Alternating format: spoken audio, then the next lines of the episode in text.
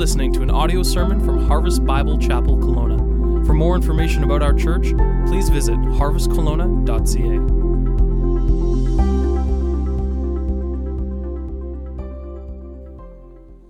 You can take your Bibles and turn to Exodus 20. That's right, Exodus 20. You think, I thought we finished the Ten Commandments. We spent 11 weeks on those. You know, we did the introduction and, and then we did that, and the ushers are coming forward. If you don't have a Bible, please take a Bible. Um, you can borrow it or you can take it home. We just had another um, shipment of them arrive this week. We love to get the Word of God into the hands of people, and even on Sunday mornings for you to be following along, underlining, and, um, you know, and sometimes I, I get to see that beautiful glow in some of your faces during the message. And well, that's the glow from your tablet or your phone or something like that, you know. And, and so, uh, as you are hopefully not on Facebook or, or on Twitter or anything, but you actually have your Bible app open, you know. But um, Exodus 20, we're not quite done the Ten Commandments yet. We're going to do a little recap and then we're going to talk about the 11th commandment. All right? You say, I, I thought there was 10 commandments. There's actually 11. And we're going to get into that, and I hope maybe you'll, you, will you will stay with me till we get to that a little later on. But there are actually 11 commandments, and, and, and that 11th is just ties it all together.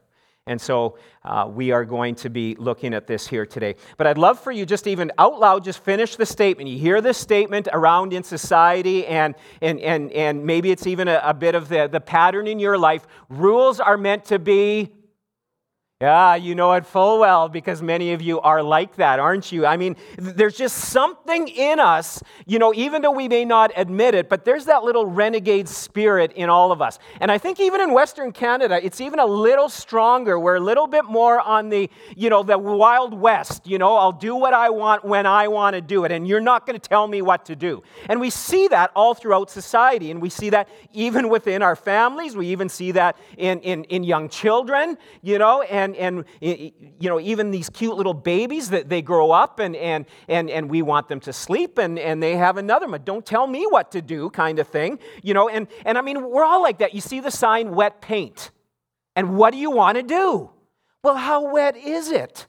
Is it an old sign or is it, you know, is it, you know, and, and how many of you have ever seen the sign and you've actually gone to test to see how wet it is? True confession, you are in church. Okay, good. A few of you are being honest. Good for you. Remember, we, we discussed a few weeks ago the commandment, do not lie. So, you know, just, just keep that in mind. How about when, it, you know, somebody posts a sign, do not walk on the grass? You know, and again, I mean, there's something within me. It's like, oh, yeah, you know, and I will step around. You're just like, there, I'll, I'll, walk on this grass. Who, you know, and, and it's just like, why don't you want me to walk on it? It's like almost an invitation, I feel, for me to walk on the grass. Or, or I mean, one of the, the things that I really struggle with, and maybe it's a good reason I don't do this often, is go karting. How many of you have gone go karting? I mean, what a lot of fun, right? And one of the things they tell you to do, no bumping. You know, and so even now they try to spread you out strategically. Well, as if that's going to work. I'm just going to stop and wait for you to catch up. And when they're not looking, what am I trying to do? I'm trying to run you right off the road. You know, and and I mean tires flying and all kinds. I mean, uh, that was when I was younger, of course. I, I, wouldn't dream of being like that anymore. You know, you turn it into demolition derby, even though they're saying no bumping or, or speed limits. Well, they're just suggestions, aren't they? I mean, we're told this, but that's just the suggestion. I mean, every, I mean, there's something in us that wants to push it to the limits. And you know what? I think it's actually a good thing when we live life passionately and we want to give it our all, you know, and, and yet we're also, there's something in us that we don't like to be told what to do. Bottom line, we don't like people telling us do this, don't do that. Kids don't like it when their parents tell them to clean up the room, to take out the garbage, to even brush their teeth or eat their veggies. You know, they don't like hearing that, and it just continues to go on. We oftentimes don't like to receive much instruction from our spouse, right? You know, it's just like, you know, when, when our spouse is telling us something we ought to do or something we ought not to do, it kind of rubs us. Mm. Oh, yeah, the inner lawyer comes out and the prosecuting attorney comes after them, you know, and it's just like, oh, yeah, well, this is what you do. You know, I mean, maybe, maybe you're not like that and don't struggle in that way. But bottom line, we have a hard time having people tell us what to do. Now, there's some of you who you like rules. You like policies and procedures, and, and, and you're weird.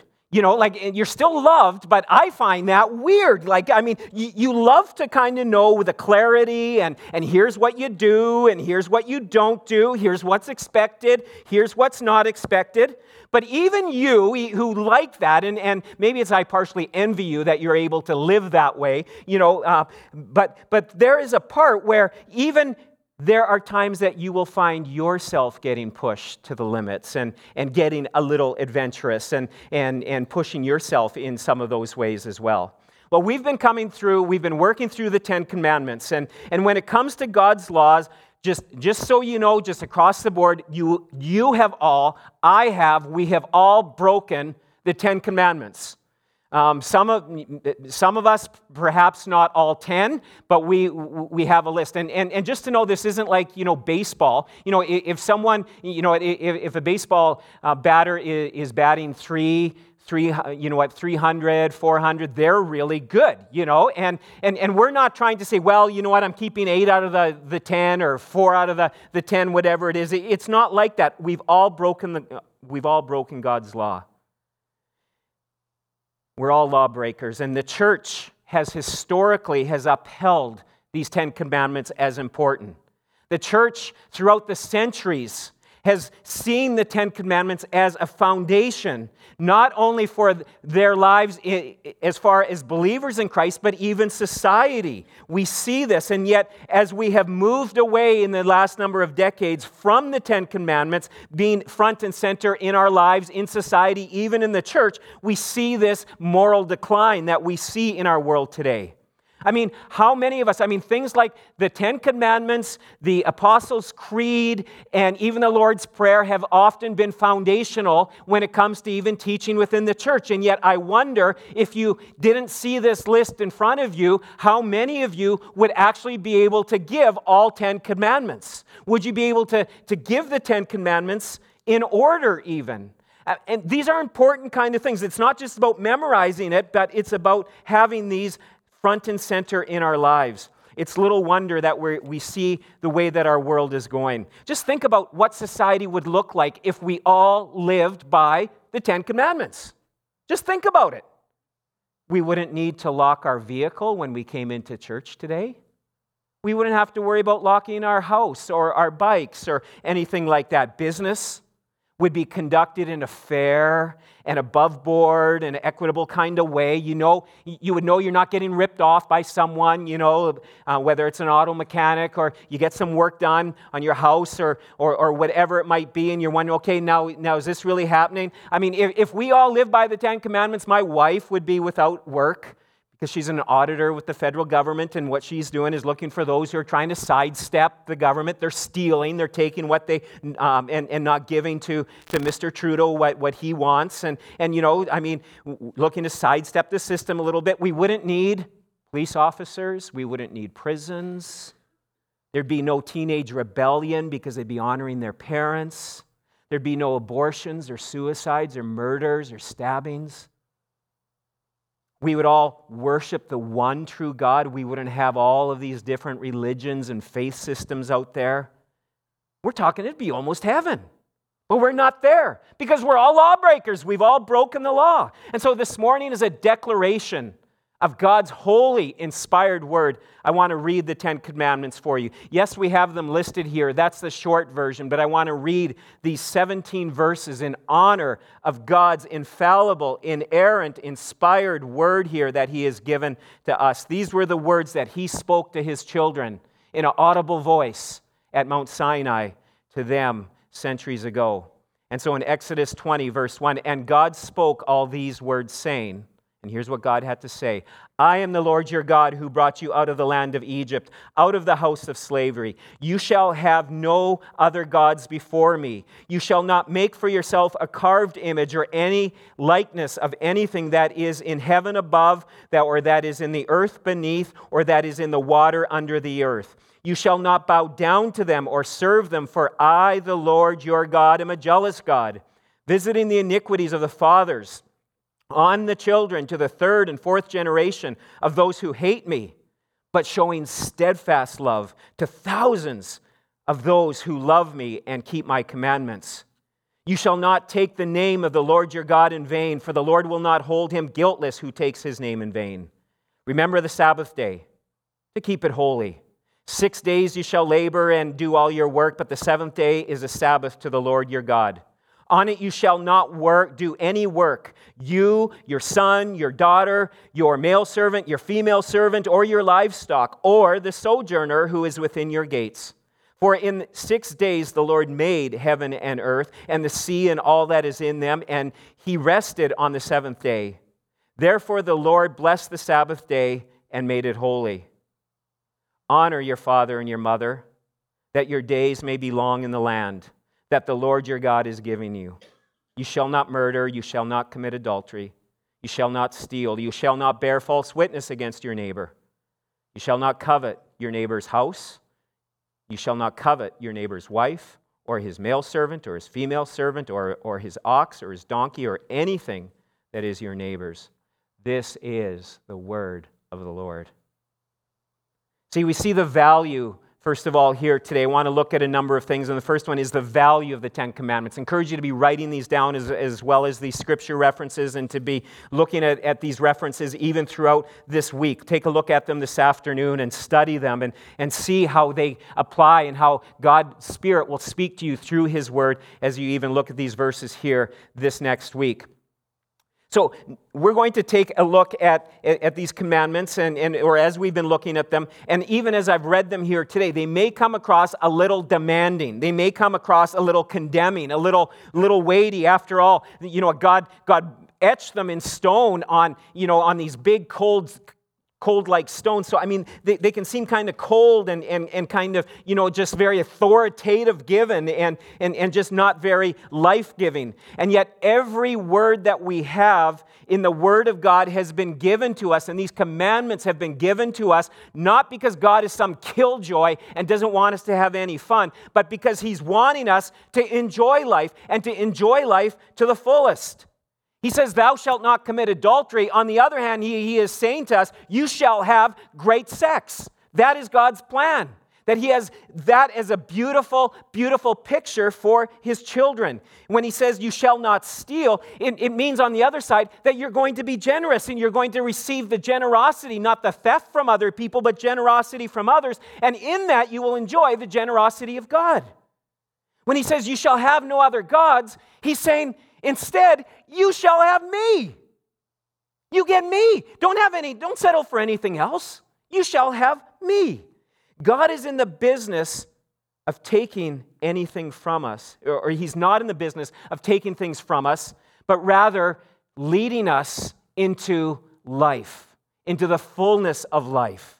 We just think that maybe it's just all these rules and he just doesn't want to have us to have any fun, but instead he's wanting to meet, lead us into real life. The Ten Commandments are that they are invitation to life. Look at what David says in Psalm 16, verse 11. He says, You have made known to me the path of life. In your presence there is fullness of joy. At your right hand are pleasures forevermore. You see, the commandments of God, including the Ten Commandments, are all, all, about God being for us. They're about God leading us into real life. It is about God steering us away from slavery, from going into a life of slavery, into a life of freedom. The world offers to us, just as it would offer for the Egyptians, or, or for the Israelites when they saw the Egyptians early on, but then the Canaanites, and, and as they go into the promised land, they would see everything that, that was offered, and they seemed to think they were being left out or, or, or they weren't getting all of life that they had, and God was leading them into the fullness of life. And He says, Keep these commandments, and you will have life, you will live. You see, somehow the world offers us these promises, and, and yet they don't satisfy, they don't fulfill. And somehow we keep thinking that satisfaction, fulfillment is just to come. It's to come right around the corner. It's going to happen after I'm done high school. It's going to happen when I'm done college. It's going to happen when I have a career. It's going to happen when I get married, when I have kids. And we just keep going on and on till I have retirement. And, and we keep thinking that satisfaction, fulfillment will come, but the things of this world won't satisfy, they won't fulfill. And David is saying it's in the presence of God, that is where there is the fullness of life. Yet, if we can be totally honest with one another, to be obedient to the Word of God at times will feel like an all out assault to our dreams and our desires. To be obedient to the Word of God at times will cost you. It will cost you greatly. And especially in Canada, in Western Canada, especially here in the Okanagan, we see the pleasures that are offered by this world kind of on steroids, literally and figuratively. And you just think, oh, if I'm just like that, if I just have this. And daily we are exposed to this through advertising, through media. You drive around, you, you, you see what's going on in our society billboards, ads. You see it in people, you see it in cars, in houses, and all of these things. And it's so easy. Now, how many of you have seen the movie Finding Nemo? Classic. Guess now, Finding Dory going to be showing here a little later on, so maybe you can buy a ticket and stay if you haven't seen it. But in at least Finding Nemo, I don't know if, I, if it's happening, if it happens in Finding Dory or not. There's those seagulls in the movie, right? And what do the seagulls do? What do they say? Mine, mine, mine, mine. And, and it's so true because you watch a seagull, you know, out on the beach, you see it, you know, in a parking lot, and you just see them kind of going after it. And it does sound like they are actually doing that. Well, we are very much like those seagulls when it comes to our entitlement and what we think it's mine, mine, mine, mine, that we deserve all of these different things. The thing that we deserve, God's word tells us, is hell. We deserve to die. We deserve God's wrath. And because of God's goodness to us, He offers us His grace, His mercy, His forgiveness. He offers us real life. But so oftentimes we are like that mine, mine, mine. It's what I deserve, it's what I want. And, and, and yet we're so miserable. It doesn't work. We even choose churches based on this kind of mindset about what is mine and what, how this is going to, you know, does this church have the amenities, you know, that I'm looking for? You know, and, and we, we, we just got it so upside down. And the more that we make our lives about me, about myself, about I, the more miserable we'll become. It won't lead to joy. It won't. Because at the end of the day, in reality, we're all worshiping something. We are. We're worshiping something or someone. We're adoring someone or something. There is a throne in every one of our hearts here today. And the question is who is sitting on that throne? Is it you? There's that old hymn but maybe you just slightly change the words, and maybe a lot of you wouldn't even know this. King of my life, I crown me now. Thine will the glory be. No, I mean, I, I, just reversed it. I made it all about me, but that's oftentimes me, I, what I want, what I need, what I like, what I want to do, I'm on the throne of my life. Or maybe it's money, or maybe it's power, maybe it's success, maybe it's notoriety, maybe it, it, it's having a successful uh, business or career or whatever it might be. Even for a pastor, to, on the throne of the life of a pastor can be the church and the success of a church, the growth of a church, and it becomes all about that. That is the wrong thing. Even though it's a good thing, it's the wrong thing to have on the throne of your life. And so oftentimes, we've got the wrong person, we've got the wrong thing on the throne.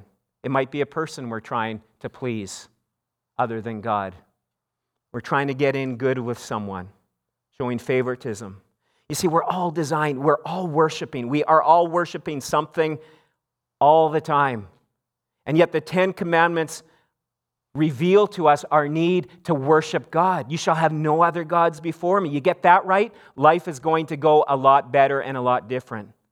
You see, one of the reasons why we gather together on Sundays is to worship Jesus together. Thankful for Harvest Oakville in sending us this worship set and preparing that for us because even as we worship God, as we lift high the name of Jesus in worship, and as we do this, and we've gathered in here, and some of you have had just, just amazing weeks. It's been a good week, and some of you have had just eh, a week, and some of you have just had a terrible week. It's gone awful. You've walked in here and you're discouraged, or you're angry, or you're upset, or you're hurting, or you're fearful. Others of you are just living the dream. Maybe you're visiting, you're on holidays, or, or maybe you know you're, you're getting ready for holidays, and, and you know, like life is good, the job is good, money's good, health is good, and so you're coming in here. And yet, whether we're coming from a good point or a bad point, we gather together and we lift high the name of Jesus in worship. And we see those around us who have had good weeks and terrible weeks, and we're all giving him praise and worship and we are adoring him as the one the one who that we ultimately give praise for if it's going well and we ask him to keep us humble before him so we don't become all proud and arrogant when everything gets going well and he's the one we are turning to when life is falling apart and there's such a beauty that happens when the praises arise in that way of God's people we worship Jesus because he deserves our worship. It's not like he's, you know, he needs his ego to be stroked. That's not why we're doing it. It's not like he had a bad week up in heaven. You know, it just things didn't go the way that he had planned. And so he's like, come on, just sing to me. Sing to me now. Come on, folks, sing to me. You know, get me feel. It's not like that. No, we need to be doing this. We need to be worshiping Jesus. And, and because we have a tendency to become proud and, and arrogant and think we don't need him. And, and everything that we worship, anything that's on the throne, on that throne of our heart, if it's not Jesus, it will betray you. It will. It will betray you. Get it through your heads. Quit. I mean, we keep trying in all these different things, thinking it's coming. It's going to be different for me. I'm going to be the exception. If it's not Jesus, it will betray you. People will let you down. People will betray you, even good people, maybe family, maybe friends. It will happen. It happened to Jesus, it could happen to you. But He will never betray you.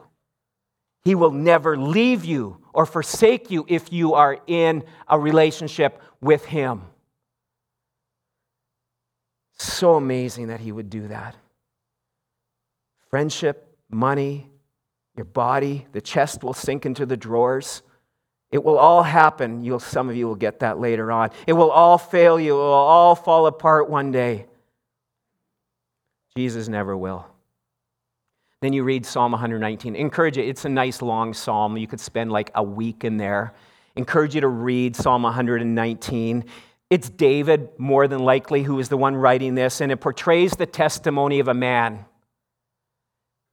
Old, wrinkled, worn out, tired a man who suffered some serious difficulty, sometimes at the hand of enemies and sometimes at his own doing, who faced battles and various taunts and slander and schemes. And yet we see this psalm is like him giving instruction to his young son. And he's giving instruction to us today about the trustworthiness about the word of God. Follow it and live. Don't follow it, disaster. And he is giving these instructions through this amazing psalm that we have. And we see through this psalm, it speaks about the power and the sufficiency, the trustworthiness of God and His word and His commands. Live for Him, you will live. Live for yourself, you will decay and decline in all areas of life. And in Psalm, 100 and, and Psalm 119, verse 103, the whole psalm is amazing, but here is a great verse. This is, this, this is how David describes the word of God. He says, How sweet are your words to my taste, sweeter than honey to my mouth. I have some honey here today from, from uh, Tim and Andrea Anderson. They've uh, got a good supply. It's, it seems like a good crop of honey, some homegrown Okanagan honey. Um, that I said, hey, bring some jars here today. I, I, I, need at least one, and I'm sure some others may, may, may, want some more of this. And, and, and some of you, I'm like, who, who would love to, to have a spoonful of honey? I'm not even going to give you any medicine. Who wants it? Come on, come on. You can suck on it during the service. Come on. Okay, come on. Who, who, wants, who wants honey? Come on, enjoy some honey. Just don't spill it, it'll get all sticky. There you go. Who else? Come on, a couple more over here. I can't walk all that way. Why don't you put your hand up earlier for crying out loud? Like, John, have some honey. You know, and, and then I'm going to give the plate. Who wants to lick the plate? That's going to be the best part, you know. So, all right, Keith, I see that hand. Too bad that we don't get that same result when we're, no, I'll, I'll be quiet. Um, okay, you know, uh, enjoy that honey. And, and this honey, it is so sweet. I got some, some spilt on my hands and, and, and I just, and, and then all over the jar and I just want to lick the jar. It's like, why waste it? This is delicious. This is amazing. And David is saying the word of God is sweeter than, than even honey. And, and, and that, for, in those days, that was about the sweetest of anything you could get, probably still the same today. And, and he's saying, the Word of God, it's so sweet. It is amazing. It, it is so beautiful. It, is, it, it tastes so good. That is the Word of God in our lives. And, and, and for David, he saw at the end, after his mess ups and failures and everything that had happened, that his, his Word was life. I've messed up, I've made mistakes. And yet, the Word of God, when you follow it, you obey it, it's life. See, the commandments of God and His Word are an invitation to life, to real life. But in order for that to happen, in order for us to experience life in that way, you have to open the Bible. You've got to get to know the Word of God, not just carry it around or bring it to church on Sunday or, or, or just, you know what, kind of go back to a few things you might have learned in Sunday school. Oh, may we be people who open the Word. Remember those three D's? I, I, I repeat them from time to time. That when it comes to these kind of things, when it comes to prayer, when it comes to these spiritual disciplines, it starts with discipline. Get disciplined in the Word of God. And as you do that and as you pray, and just don't treat it like a textbook or just as your little good luck charm at the beginning of the day, but pray and say, Oh, God, speak to me today through your Word.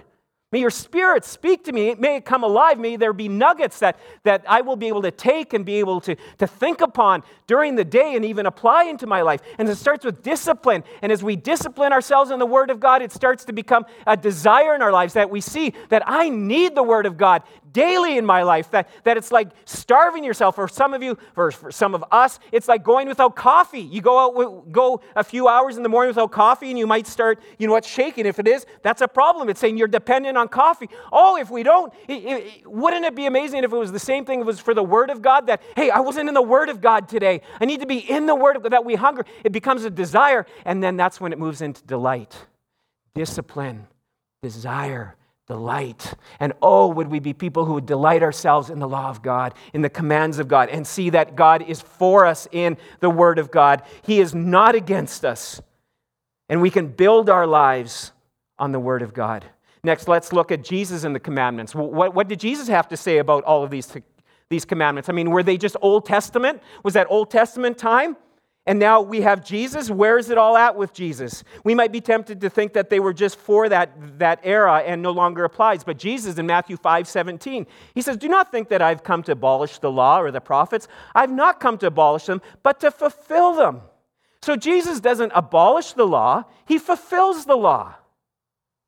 But the law is no longer the center point. Jesus is now the center point because he fulfilled the law perfectly. He lived it. The law is no longer at the center, but Jesus has fulfilled the law in its entirety. And Jesus did not detract or devalue or deny the Mosaic law. Instead, he affirmed it now, we see there were ceremonial laws that had to do with worship that changed because of Jesus. Now we worship him. There were certain civic laws that were, that were used to kind of control the society, and that we have certain civic laws now, including, I understand the Criminal Code Book of Canada keeps getting thicker and thicker. It's a nice, thick book. We have certain civic laws, but we also have God's moral law. And in here we see God's moral law, and God's moral law has not changed. Sin is still sin, He hasn't softened. In fact, we see how Jesus is more concerned just not about the externals because the Pharisees were living it. They were like, oh, yeah, I'm keeping the Ten Commandments. Not a problem. They were doing it externally, but not inside. Inside, they were evil, they were nasty, they were bitter, they were angry, they were full of pride. And Jesus was more concerned about the, ex- about the internal than the external, an internal transformation of the heart. We're not under the law anymore, but we're not without the law. That makes sense. We're not under the law, we're not under the weight of the law, but we're not also without the law. It is still that, that, that important understanding of who God is and what his standard is for our lives. In fact, Jesus, in his, his movement here in helping us to understand this transformation, he wants to bring in Matthew 5 21, he says, You've heard it said, Thou shalt not kill. That's the external part. But he says, if you have anger in your heart, then you've already killed them. You've already committed murder.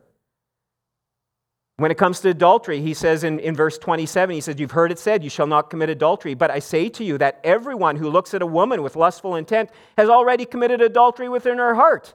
Adultery is the external action that, if you get caught, leads you into trouble. But now he's also saying, hey, there's the internal action that you may not get caught. Eventually, it will lead to something external, more than likely. But he's like, I want to see you transform from the inside out.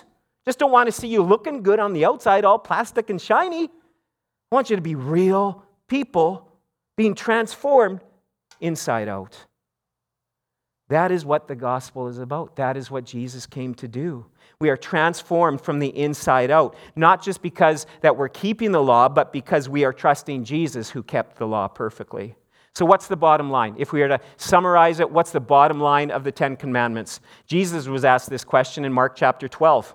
In Mark chapter 12, I encourage you to turn there because he is, is asked this question by one of the scribes. And, and, and basically, you know what, he, he's one of these guys. I just want clarity. Basically, he's coming to Jesus and, and say, okay, so, so Jesus, clear the board.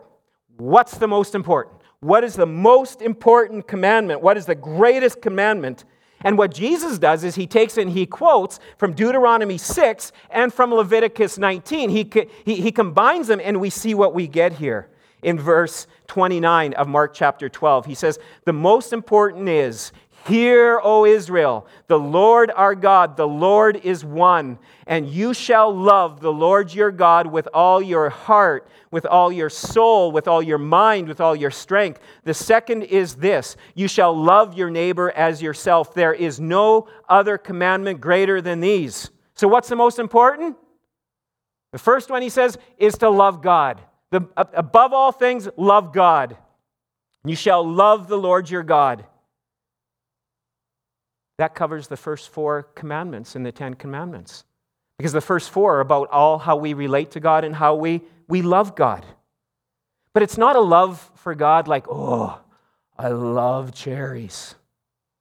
Oh, I really love cherries. In fact, I'm going to go home. My father in law yesterday bought like 70 pounds of cherries you know, to take back to, to Saskatchewan, probably to sell, to pay for his gas or something like that. I don't know. He's got all these cherries, and, and, and I love cherries. I want to get a picture of these before they go, and I'm going to take a few handfuls before they go. But then we can just go and I love cherries, or maybe you love watermelon, or you love a great, big, thick, juicy steak. a little red in the center. Mm, you know, I know Oh, yeah, it's so good. Uh, yeah, I mean, these are things we love so much. Or I love sports. Oh, I'm just a sports addict. I just, just can't get enough of Sports Center. And I even love the CFL. That really shows that you're a real sports guy when, when you love that, you know. And this is a totally different love that we are to have for God.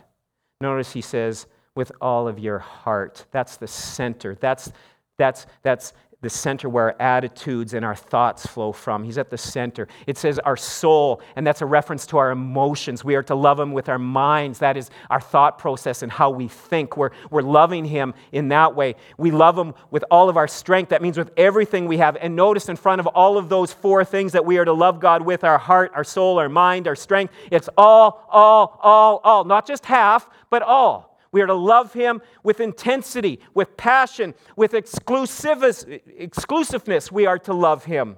We are to be, be people who are intoxicated with the love of God. And how often is that true in our lives? We get so distracted and we become intoxicated with so many other things that we try to find our, our hopes and our pleasures on. And he says, Love me, love me with intensity. And that's why we need one another. That's why we gather together like this to be reminded of these truths that we are to love him and not love all of the items that he has created and has allowed man to be able to create here in this world. So oftentimes we love the creation and not the creator. And we are to love Him first with all we have. And that's hard. And that's why we keep coming back to the cross. That's why we keep talking about the gospel, because there we see His love demonstrated for us. When we love God, we're not going to worship other gods. When we love God, we're not going to take His name in vain. When we love God, we're, we're, we're going to make worship of God and gathering with His people a priority in our lives. And then look at this. He says this the second greatest commandment is to love your neighbor. He says, Love God with all of your strength. He gives those four things, and then he says, Then you shall love your neighbor as yourself. You're to love your neighbor. We are to love others. In Luke 10, we see him then being asked by another smart guy, another guy who's coming to him and saying, Okay, so who is my neighbor? You know, like if you've got a good neighbor, if you've got a few good neighbors, it's really easy to love them, isn't it? You know, I mean, we've got some great neighbors, and, and, and there's one set of neighbors that we, they have a key to our house, they have a key to our place, they already know me and understand me. They went away to Europe for about a month, they get, and they were giving us the, the final instructions before they left. And, and then just as they were walking away, I, I, I, turned to her and I said, um, and, and what day are you leaving again? And, and I kind of already knew, but I just wanted to ask her and just to confirm. I said, Oh, yeah. I said, Because I booked your place on Airbnb a little bit while you're gone, you know, just so you know. And, and without missing a beat, like she just said, Oh, that's okay. The house will be clean and the beads, will, uh, the, the, sheets have all been changed. So, so, so just make sure they're clean by the end. She totally ruined my fun. She just, I mean, she understands how I love to mess with people and their minds a little bit. And, and we love having great neighbors like that. And it's easy to go the second mile for great neighbors. But then Jesus is asked the question, well, who is my neighbor? Is it my buddy across the street that I really like? You know, like, and he, no. Jesus gives the story of the, the parable of the Good Samaritan. I encourage you to read that this week from Luke chapter 10. And he gives this parable, this story, to describe how we are to love others. And, and you probably know the story. You know, there was a man who was was robbed and beaten and left basically naked on the side of the road, half dead, the Bible says, on the side of the road. And a guy comes along and he's a Levite. He, he's on church setup that morning at 7 o'clock. And so he's on his way to setup and he's like, hey, I'm busy. I'm, I'm doing church setup. I, I, I, I can't get busy with this. I'm on my way to setup. And then, then, then the pastor comes by and oh, I, I, have got to preach. I, I, have got to pray. I've got to check the flock, see how they're doing, you know, and, and, and I don't have time for them. And then this disgusting man, a Samaritan who the Jews hated. I mean, there's, you know what, like, scum, pond scum, and you see that on some ponds these days, you know, growing. And then you have Samaritans under that. I mean, that's how the Jewish people saw the Samaritans. They just, they were below pond scum. They were just garbage. And we see this good Samaritan. We see this guy taking this man who more than likely would have been a Jew, and he went and he ministered to him. He went and, and, and, and helped him and paid for his expenses and made sure that, that he was well on the way to recovery. And Jesus says, This is how you love others. This is the kind of love that you are to demonstrate to others. That is how a neighbor loves a neighbor. Not only when it's nice and easy and clean cut, and it makes us feel good you know, kind of all warm and fuzzy when you can do something nice for someone. No, it's, it's getting in there. It's, it's loving anyone who has a need that we see. It's loving with generosity, with imagination, with sacrifice. And even this week, I mean, this is why preaching at times stinks and it's hard because as I look at this and it's all week long, I've been looking, okay, what are the missed opportunities where I've been too busy to care for others? Good needs, good things, and yet I've so oftentimes, oh, I'm busy. I've got this to do. I want comfort. I want ease. And yet, he says that in order to love God and to love others, we, we do whatever it takes. So we are to love God, love others, but there's a third way, and this brings us to the 11th commandment. It's the 11th commandment. And you might say, I didn't know there was 11 commandments. Well, now you know there is. There, there, there are 11 commandments. Turn to John 13. John chapter 13. And, and I didn't make it up. It's not a harvest thing. It's not like, oh, I knew this church was weird. They're adding an extra commandment. Or that pastor, sure, he's kind of out of it. No, this is, this is, Jesus added this. This was something Jesus said before his crucifixion. In John chapter 13, Jesus was meeting with his disciples in the upper room, and in verse 34, he says, a new commandment I give to you, that you love one another just as I have loved you. You also are to love one another. By this, all people will know that you are my disciples if you have love for one another. He's speaking here to his disciples, and he says, You, you guys, you get along. You love one another. In the same way that I have loved you, you are to love one another. And how did Jesus love his own? How did he love his disciples? How did he love this world? Well, if you look earlier in that chapter, we see that he washed their feet, he served them. No one else was willing to do it. No one had Forgot, forgot to get the slave, the slave person to wash our stinking feet. That's kind of the ceremony, and no one, no one thought to get, you know, a slave person to wash our feet. So I'm not gonna, I'm not washing. Peter has like toe fungus. I'm not going to wash his feet. And, you know, like Judas's feet. Well, as if I'm going to wash him. I don't trust that guy. One little, you know, and, and so no one is washing each other's feet. And what does Jesus do? He washes their feet. He doesn't do it angrily and say, fine, you know, if no one else is going to do it, you know, like, give me your feet for crying out loud. And he's not scrubbing them and giving it to them. He's doing it out of love. He's doing it out of just a humble, humble heart. He says, that's how you are to love one another. Think of how he loved his disciples. He, did he wash Judas's feet? Yeah, he did. And he knew full well, being, being the very nature God, he knew full well what Judas was planning and scheming. And he knew that within hours Judas would be betraying him. And yet, what did he do? He washed his feet. There will be those that will betray you, who will have stinky feet, who will be lazy, who won't do anything. They, they won't lift a finger for others. And what are we called to do? We are called to love. As I have loved you, Jesus said. This is a new standard that he's giving to his children, that there would be this kind of extravagant love. But then there was the ultimate act of love that was, would soon to become a reality his death on the cross. That even shouts in a greater way I mean, as he shouts in even a greater way from the cross itself Father, forgive them. They don't know what they do. We see his love. We see, even as we are worshiping today, the one line in one of the songs that got me, My burdens gladly bearing, he bled and died to take away my sins. He wasn't skipping to the cross. It wasn't like I got the joy, joy, joy, joy down in my heart as he skipped to the cross, but he knew what was going to happen on the other side of that obedience. He knew the freedom, the joy, the life that would happen as he served and as he gave himself in humility for you and for me. That's what made him glad, and to know that there is blessing, there is joy that we can never imagine on the other side of this statement, as I have loved you. Love like this won't be easy. Love like this will cost, as it cost Jesus. And for some, it can cost everything. I think of people who've given their lives for the cause of the gospel, people today who are willing to give their lives for Jesus. We can barely give them a couple hours a week. We can't even give them time to be in the Word. We are to love as He has loved us. It will be a costly love one of the ways that we, I have seen it still, for me, just overwhelms me when I think of an example of this kind of love that we saw a number of years ago.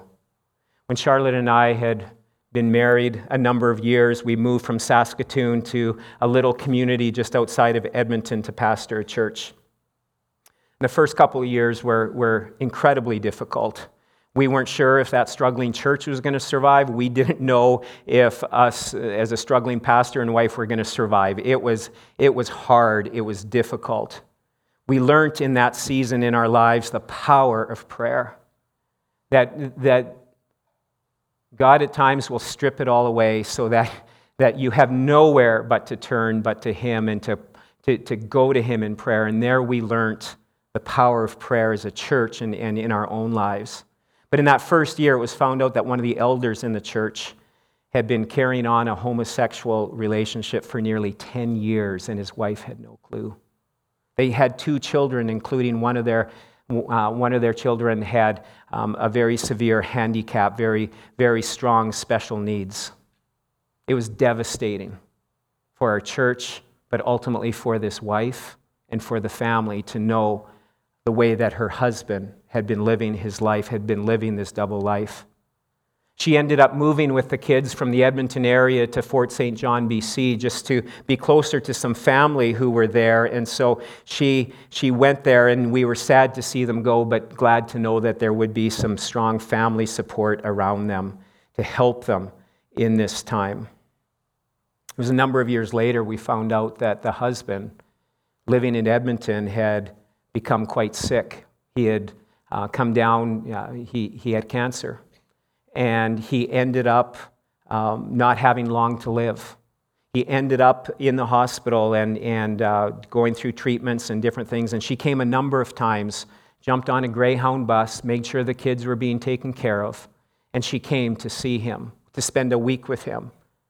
His friends from his new community had basically abandoned him, and he was left alone, and there she was. The last time that she visited him was just before he died, and she came and stayed with him for a week. And I remember coming into the hospital room and seeing her there with him. He never apologized to her. He never said anything that he was sorry for the grief or the sorrow, but instead she would be there day in, day out, sleeping at, in the hospital on a cot beside him for that week, just tending and caring to, for him. And she says, I am more concerned about his soul before God than anything else. And she would be there. He had great pain in his legs and his feet, and she would rub them hour after hour. And even asking him to forgive her for ways that she may have failed him as a wife. That is a love as I have loved you. And honestly, my heart is oftentimes not there. But that is the understanding of the grace and the beauty of Jesus Christ. That is what he has done for us because many times we have diverted from the law. We have gone astray. All we like sheep have gone astray, and we keep coming to him and we keep repenting, and he keeps accepting and loving us and, and, and forgiving all our sin. And that is the motivation, folks, of the gospel. Because of what he has done for us, we are willing to do whatever it takes for him. A love like this, though, we can't love as I have loved you. We can't do that on our own. We need his help. That is where the gospel comes in. That is where the, the, the, law, the commandments have been given to us to devastate us, to show us that we can't live up to God's standard, but Jesus Christ did. And so we run to him. It reveals our need for him, our dependence on him and the need for us to come in repentance before Him. We cast ourselves at His feet. Oh, Jesus, I need you. I need you. As we bring our message to a close here today, just love for you to just bow your heads, close your eyes, just that this would be a time for you just to look at your own heart. A bit of a heart check time. How are you doing, really? How is your love for God today? What is it that you're truly worshiping? What needs to be dethroned in your life today in order for Jesus to reign supreme? Is it your ego? Is it pride? Is it possessions? Is it whatever you, you put, whatever is there Think about that. Do you love the Lord your God with all of your heart, with all of your soul, with all of your mind, with all of your strength? Perhaps it's for me, I, I can't say that I do. I, it's, it's growing. I want to be there, but I keep struggling. And that's where you need to pray for me, and that's where I need to be praying for you that we are here for one another, that we would help one another to strive with all that we are, to love God from the center. Love Him with our emotions. Love Him with all of our, the way that we think and with all of our passions. And then I wonder today who is it that you are being called to love as I have loved you, in the words of Jesus? Where does the 11th commandment fit into your life right now to love the brothers and sisters? That, that love starts here within the body of Christ. Is there someone you need to forgive? Is there a bitterness that you need to let go of? Is there an area or people that you need to serve willingly and freely? You need to wash feet. Nothing in return for you, but you're doing it as I have loved you because of what Christ has done and what he promises in our lives, which is good. Jesus, I pray that even now you would hear our hearts. May there be repentance flowing in this room. May there be areas of confessions and even a determination in a new way. And, and, and, it, and, and Lord, that you would just do that work in our lives that you would be our one desire. And may we just throw our, ourselves at the foot of the cross and just say, I need you, I need you.